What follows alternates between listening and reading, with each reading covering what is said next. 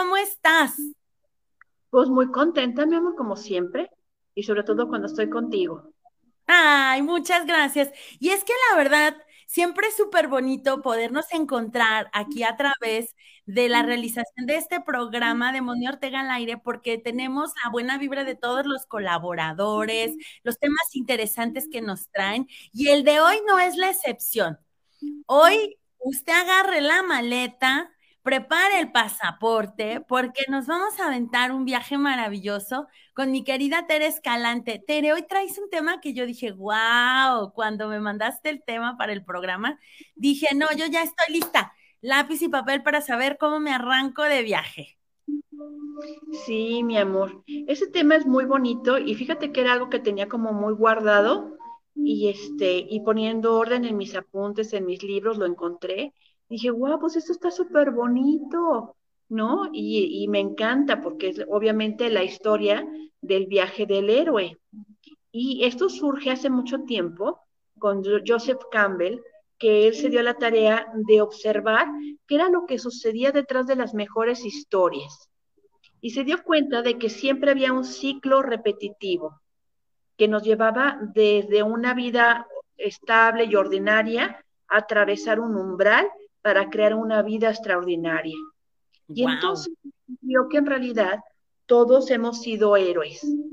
En algún punto de nuestra vida hemos sido héroes porque hemos hecho ese ciclo de transformación. Y él lo vio como eso, como un ciclo de transformación que ha servido incluso de guion para muchas historias porque aquí es donde podríamos ver qué tienen en común en su momento las historias de los dioses griegos con las historias de los superhéroes de ahora y las historias de Frodo o de este o de cualquier historia que tú me digas, todos los héroes viven un proceso igual, un proceso similar, donde de repente estaban en su zona de confort, muy tranquilos, muy estables, y de repente algo sucede y les rompe el esquema y los lleva a salir de ese espacio para aceptar la invitación a un desafío. Y no te presente problemas, sino que te da una invitación a un desafío. Ya desde ahí se escucha más bonito, ¿no te parece, Moni? Sí, claro, porque de entrada, pues dice uno, a veces como te lo platiquen, parecería que puede ser una historia de terror o una historia o una historia muy atractiva. Y efectivamente, nos gustan estas historias en las que se va mostrando cómo tú te vas transformando y te vuelves el héroe de la historia y el protagonista de tu historia. Así que pues claro que se oye súper bonito, mi Tere. Y desde ahí esto lo empiezas a transformar ya no lo ves como un problema, porque de repente nos escuchamos diciendo, se me viene un problemón, ¿por qué, por, qué determinarlo así? Si puede ser como la invitación a un desafío. Y entonces esto le va a dar un significado y una energía totalmente diferente a cualquier suceso que podamos estar experimentando. Y entonces no solamente lo vemos como algo que le sucede a los héroes en las películas o en las historias, sino que te das cuenta y dices tú, wow, viéndolo bien, yo también he atravesado situaciones difíciles y me he convertido en ese héroe. Y entonces el primer proceso de esta estructura es cuando sales de esa zona de confort porque algo sucede afuera y surge esta invitación de la vida en ese sobre blanco con su sello de goma que te dice, te invito al siguiente desafío. Y entonces aceptas el reto. Y cuando aceptas el reto, dices tú, wow, voy a pisar un territorio que no conozco, que no es el mío, y no tengo idea ni de cómo tengo que resolver esto. Y entonces viene el siguiente evento de esta historia, donde aparece un maestro, un mentor, un compañero de viaje. Siempre que la vida te da un desafío, no te lo envía solo, siempre te envía a esas personas que van a ser tus guías, tu gran maestro, tu mentor, que te va a decir cuál es el camino más adecuado para que atravieses ese proceso. Y entonces tienes que reconocer a ese alguien que te puede enseñar cómo atravesar eso que estás viviendo. Y está como interesante. Eso también es interesante porque a veces mm, los maestros no llegan envueltos en el traje azul. Pero sin embargo es un regalo, mi amor. Entonces, observas que el primer regalo fue el hecho de tener una invitación a un desafío, porque nadie te da una invitación que no puedas asistir. Así es. obviamente es sentirte honrado, decir gracias por esta invitación al desafío. Y luego el segundo regalo es el maestro que te da a elegir. ¿Qué maestro eliges para atravesar este desafío?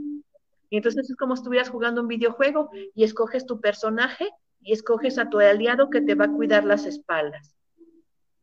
Puedes escoger también las herramientas, Tere, o más bien las vas descubriendo en el juego. Una vez que ya entras en el juego, que ya estás ahí, el tercer regalo es precisamente ese, Moni. Te da los aliados, te da las herramientas y te da los sucesos para que atravieses airoso esa situación. Porque obviamente te va a preparar para que enfrentes al dragón. Te vas a enfrentar a tu más grande miedo y entonces no vas a ir solo. Vas a escoger a alguien que te cuide las espaldas y te van a dar las herramientas y los sucesos que necesites para poder encarar ese dragón. Y entonces el siguiente desafío es cuando te encaras al dragón. Y entonces es la batalla abierta, ¿no? Y entonces viene el tiempo de la lucha, la pelea. ¿Te acuerdas del Señor de los Anillos? Cuando fue esa pelea épica. Bueno, yo todavía recuerdo y me emociono. Yo creo que fue lo que más disfruté de la película. Y entonces ves como Frodo le dan como ese maestro y se aparece Gandalf el gris, ¿te acuerdas? Sí. Pero también aparecen toda la comitiva que los va a ayudar. Y entonces aparecen esta parte del elfo, de, de mi novio este guapotote, que es wow, claro, gracias por esas herramientas. Claro, claro. Qué buenas herramientas le dieron a Frodo. Muy bien por el equipo. Así con un equipo así si juego. Claro. Y entonces entras a la batalla. ¿Y cómo ves que después de que obviamente sales airoso de esa batalla, surge el renacimiento? Porque obviamente ya no eres el mismo. Ya atravesaste ese ciclo y entonces sales triunfador y te dan el siguiente regalo, que es el reconocimiento. Y no porque alguien te diga, ay, mira, don chingón, no, es porque tú dices, wow, sobreviví, lo pude hacer. Y entonces aquí te das cuenta de cuántas cosas en nuestras vidas no han surgido de esa manera, Moni, en el sentido de que hemos atravesado situaciones muy difíciles y sin embargo no te moriste y sigues aquí y resurgiste cada vez más fuerte, con otra visión de la vida, con otra intención, y vuelves, sales de ese mundo extraordinario que no estabas acostumbrado a vivir para volver a entrar otra vez a tu mundo ordinario y regresas con esa paz, con esa sabiduría, con esa transformación. ¿Te acuerdas de la película del gladiador? Que también ah, es una claro es un ejemplo de todo lo que sucede en este desarrollo que les explicaba ahorita, de que todos en algún momento atravesamos esas circunstancias y regresas glorioso a tu zona de a tu zona ordinaria, transformado en algo mucho más grande. ¿Cuántas cosas no tuvo que vivir ese gladiador para regresar airoso, triunfante, con todos esos honores y este a, a su vida? ¿No? A volverse a encontrar con su familia, con su hijo, en ese mundo feliz. Claro. Tere, por ejemplo, podría surgirle una duda a alguien, porque todas estas historias de alguna manera tienen algo en común, y es que los retos son interminables, ¿no? O sea, tú, tú haces un reto, conquistas todo, pero luego se va a presentar uno nuevo. ¿Sabes cómo se me figura? Como la película de Harry Potter, la del cáliz, no, no, es, la, sí es la de donde tienen el cáliz y que se supone que van atravesando retos y el que gane, pues se supone que es el mago más este, poderoso en cuestión, ¿no? Y que puedes incluso morir en el intento, como le sucede a algunos de los magos contra los que está compitiendo. Claro, mi amor. Todos en algún momento pasamos por esas etapas y te lo voy a mostrar en un ejemplo todavía más claro. Regularmente nosotros venimos al mundo Y en algún punto de nuestra vida jugamos un arquetipo, que es este mismo ciclo del héroe, y el primer arquetipo en el que nos encontramos es en el arquetipo del huérfano. Nos sentimos que estamos validos ante la vida, que algo allá afuera nos está atacando, nos está amenazando, nos está tirando mala vibra. Y entonces nos sentimos que nadie nos está protegiendo en este drama de, ¿qué estoy haciendo para merecer esto? ¿Por qué me pasa esto a mí? ¿No? Y nos sentimos como huérfanos, desprotegidos ante la vida.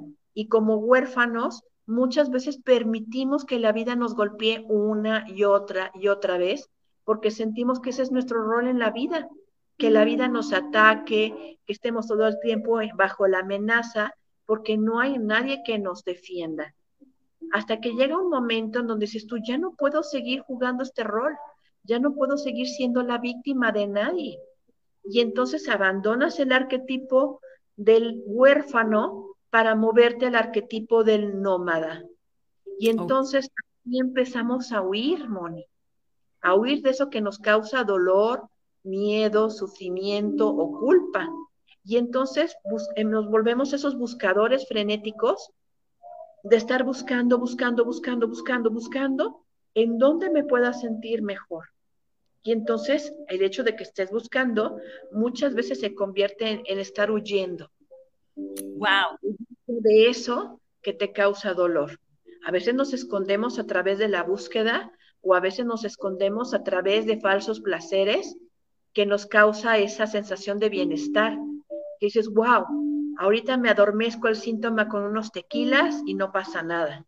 Ahorita me adormezco el síntoma con un éxito y estar sobre tu trabajando día y noche y no pasa nada.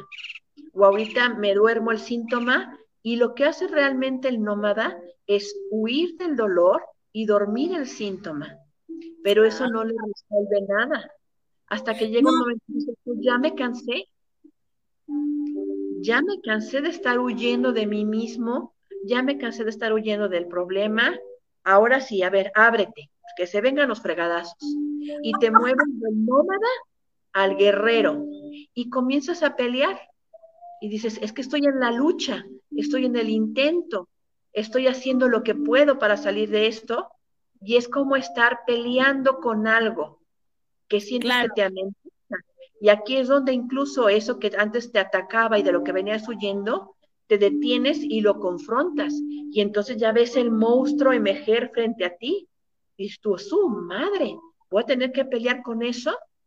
Y entonces empiezas a pelear, a darle, empiezas a luchar con él empiezas a tratar de derrumbarlo, de derrumbar tu ego, tus monstruos. Y es una, pues, un pleito que es de, muchos rounds, hasta que llega el momento que tú ya me cansé, ya, ya me cansé. Ya, vamos a tomar un descanso. A ver, siéntate tú también y yo también, vamos a descansar. Aquí es donde entra esto que decía mi mamá, enrosca la cola y siéntate un ratito. ok siéntate un ratito porque ni siquiera te has dado cuenta contra qué estás luchando o contra quién estás luchando. Y justo cuando te quedas quieto, cuando el guerrero se sienta a descansar, a tomar un aire, se da cuenta de que ese monstruo en realidad es parte de él y que no puede seguir huyendo de él, que no puede seguir pelando. Y entonces dice, si de todos modos esto está aquí, ¿cómo puedo usar esa energía a mi favor? Y entonces se mueve del guerrero al mago. Wow. El mago educa al dragón, le enseña trucos al dragón, lo hace su aliado. Y te das cuenta de que todos los buenos magos tienen su animal sagrado. ¿Lo has visto? Sí. Todas las historias tienen su animal sagrado.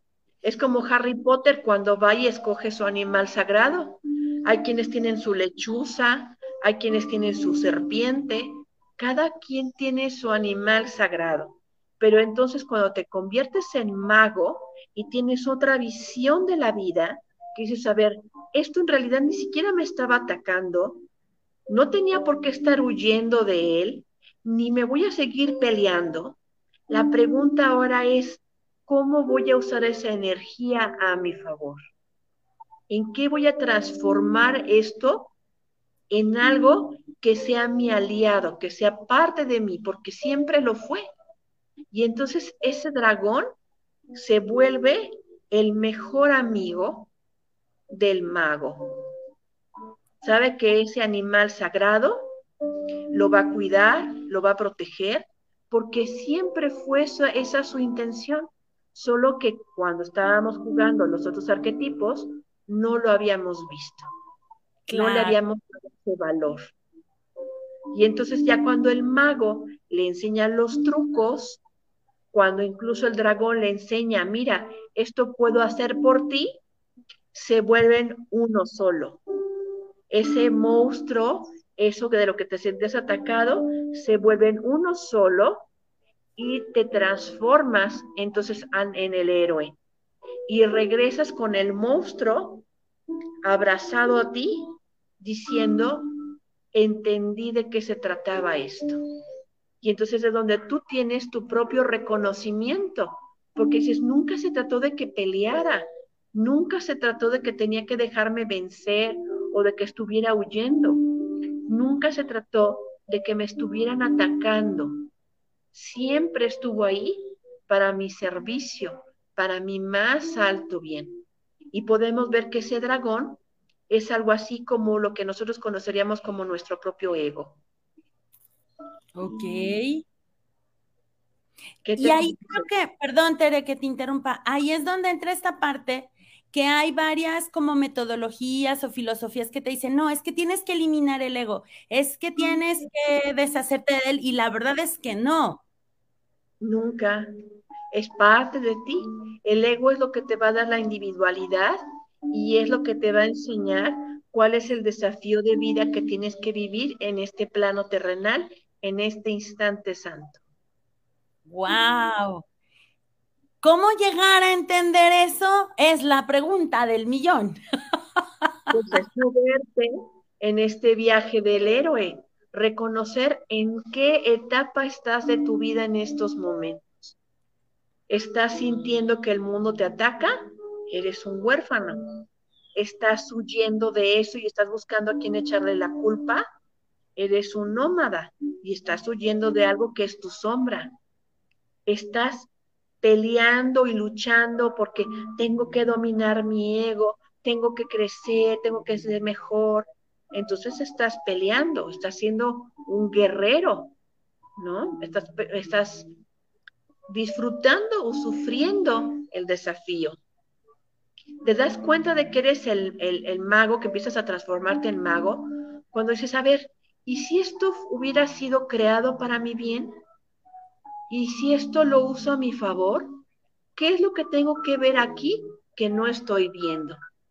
Porque pareciera que el guerrero solito se pica los ojos para no ver lo que el desafío le está dando y nos negamos. Y seguramente es culpa de los astros, seguramente es culpa de alguien que me está tirando mala vibra, seguramente algo externo a nosotros es lo que está creando nuestra realidad. Cuando no es así, es nuestra percepción la que le está dando fortaleza a algo que yo estoy creando y que no necesariamente es una creación de destrucción, simplemente está creando un caos para tener un resurgimiento. Qué interesante. Fíjate que hay un nombre de Dios que se llama el orden a partir del caos. ¿sí? Es justo lo que te iba a decir ahorita, como la diosa Kali de los hindúes. La diosa Kali es la diosa de la destrucción. Y cuenta la historia que la diosa Kali, mientras que Shiva descansa, la diosa Kali le baila encima para obviamente causar el caos, como una niña berrinchuda, y destruye todo. Por eso Kali es como la diosa de tantos brazos, y en todos ellos tiene armas, cadenas, cuchillos, dagas, hachas, porque va como un demonio de Tasmania derrumbando todo, destruyendo todo. Y dices tú, ¡Eh! paren a esa loca, mira más qué desmadre está haciendo. Pero lo que en realidad está sucediendo es que está destruyendo lo estancado para que pueda resurgir la vida. todo lo que se estanca se pudre, Moni. Así es. Y estos desafíos de la vida es precisamente para crear movimiento en nosotros. Es una destrucción hermosa porque esto da paso a que una vez que pasa Kali y hace su baile de destrucción, despierta Shiva y se levanta y entonces trae a otra de sus esposas, a Lakshmi.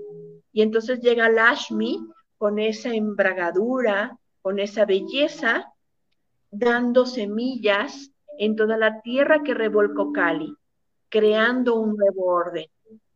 ¡Wow! Está bonito, ¿verdad? Qué bonito. Sí, el asunto creo es que mientras estamos en el periodo ya sea de guerrero, de la destrucción, del caos, pues a veces la, nos podemos sentir que no vemos la salida. Exacto. Y no la vemos porque realmente quien nos está lastimando, cegando, son nuestras percepciones, Moni. El enemigo nunca está afuera, el enemigo está dentro de nosotros porque la manera en que percibimos la vida es lo que vamos a crear. La vida es una energía que no tiene forma hasta que tú la volteas a ver y le das forma, la materializas. Pero la vida es un cúmulo de protones bailando y danzando, jugueteando, hasta que tú los volteas a ver y dices tú, deseo esto, ¡fum! Y entonces ya empiezan a tomar forma y materializan algo. Ahí es donde te das cuenta de que estás jugando el mago. Que dices, toda esta energía es creación. ¿Qué voy a crear con eso? Y entonces puedes incluso tomar algo que está aparentemente materializado, descomponerlo y fragmentarlo y construir algo nuevo. Usar su energía para transformar. Exacto, como los samuráis que dicen cuando están en combate, gracias por esa energía que me estás regalando. Y entonces los samuráis toman esa energía del combatiente, la transforman y la usan a su favor. Ahí es cuando te das cuenta de que ya te estás volviendo un mago. ¿No? Sí, qué interesante. Tere, por ejemplo, cuando estamos en el proceso, obviamente yo creo que a todo mundo le queda muy claro cuando se siente, ya nos dijiste, ¿no? Desvalido, pues estás huérfano. Cuando sientes que no sabes cómo por dónde, pues andas de nómada. Cuando te percibes como en la lucha, pues eres el guerrero. Y cuando viene ya como esta calma en la que tú puedes manipular, transformar, alquimizar, ¿no? Sería ahí como la palabra. Es cuando entonces te percibes mago y es cuando tomas tú como el orden de las cosas y digamos que llegas al final del viaje, ¿no? Claro, claro, llegas al final del viaje con una satisfacción porque ya te convertiste en algo más grande. Ese desafío que no en ningún momento fue un problema, solamente fue un desafío, la intención de que llegara a tu vida es porque era un regalo o es un regalo y es para obviamente llevarte, transformarte en algo más grande de lo que ya eras y subes al siguiente nivel del videojuego. Eso no quiere decir que no vengan otros desafíos, al contrario, subes al siguiente nivel del, videojuego y volvemos otra vez a empezar este ciclo. Por eso decimos que es el viaje del héroe y este viaje del héroe es interminable mientras que estés en este plano terrenal, van a seguir existiendo desafíos, adversidades, pero que tienes que asumir como un regalo, como un honor. Decir gracias por confiar en mí, por darme esta posibilidad de experimentar este desafío, movámonos al siguiente nivel. Y entonces lo ves como un juego. Mi maestro Sri Bhagavan en India nos decía, la vida la puedes experimentar como un campo de batalla o como un campo de juego. Es tu elección. ¿Qué eliges? Porque de todos modos, eso lo vas a tener que vivir. Pero cómo lo experimentes va a depender de tu elección. Si lo sufres o lo gozas. No, pues como dice la canción, la gozadera. Claro, me pongo flojito y cooperando y lo disfruto y lo agradezco. Y entonces la energía que generas ante esta perspectiva te va a mantener unificado más fuerte con el mago, con ese mago que te va a llevar a esa transformación y a ese entendimiento de los sucesos. Ay, Pues la verdad, súper bonito, Tere. Hay, ya estoy aquí como siempre pensando, ya sabes, hay algo, sé que no es que esté afuera, sino habrá algunas herramientas que me permitan mm, como centrarme o estar más presente o consciente para darme cuenta que estoy en el proceso y avanzar, porque puede ser que a lo mejor el caos sea tanto que sea como esta ola que te, que te contó, ahí vas al mar muy fregón y la ola te echa la revolcada y ya no ves ni por dónde y traes arena, ya sabes, hasta el último rincón del cuerpo y no sabes ni por dónde te pasa parar para, para salirte porque sientes que te sigue y te sigue y te sigue, ¿no? Entonces, si estamos en ese estado tan revolcado, por decir así, a lo mejor de verdad no vemos como ni por dónde la salida. Si alguien se sintiera así, ¿cuál podría ser como un tip, ya sabes, ¿no? Como ese bonus este, que agarras en el camino y ¡pim! te aparece ahí un tip para que avances en el juego, para que no te quedes en la revolcada y puedas dar este pequeño pasito que te ayude a continuar. Es como lo que te dije al principio, mi amor en esto que nos proponía Joseph Campbell, era como lo primero que tenemos que hacer es quedarnos quietos, porque si estás en el huracán es como si estuvieras en medio del pantano. Si te mueves desesperadamente te vas a hundir. Entonces tienes que quedarte quieto, en silencio, observando en dónde estás parado, porque ese va a ser tu punto de partida, para que desde ahí puedas pedir ese maestro o guía que necesitas para salir del problema. Tú solo no. Entonces, lo primero es, quédate quieto, como bien decía mi mamá, enrosca la cola y siéntate un ratito.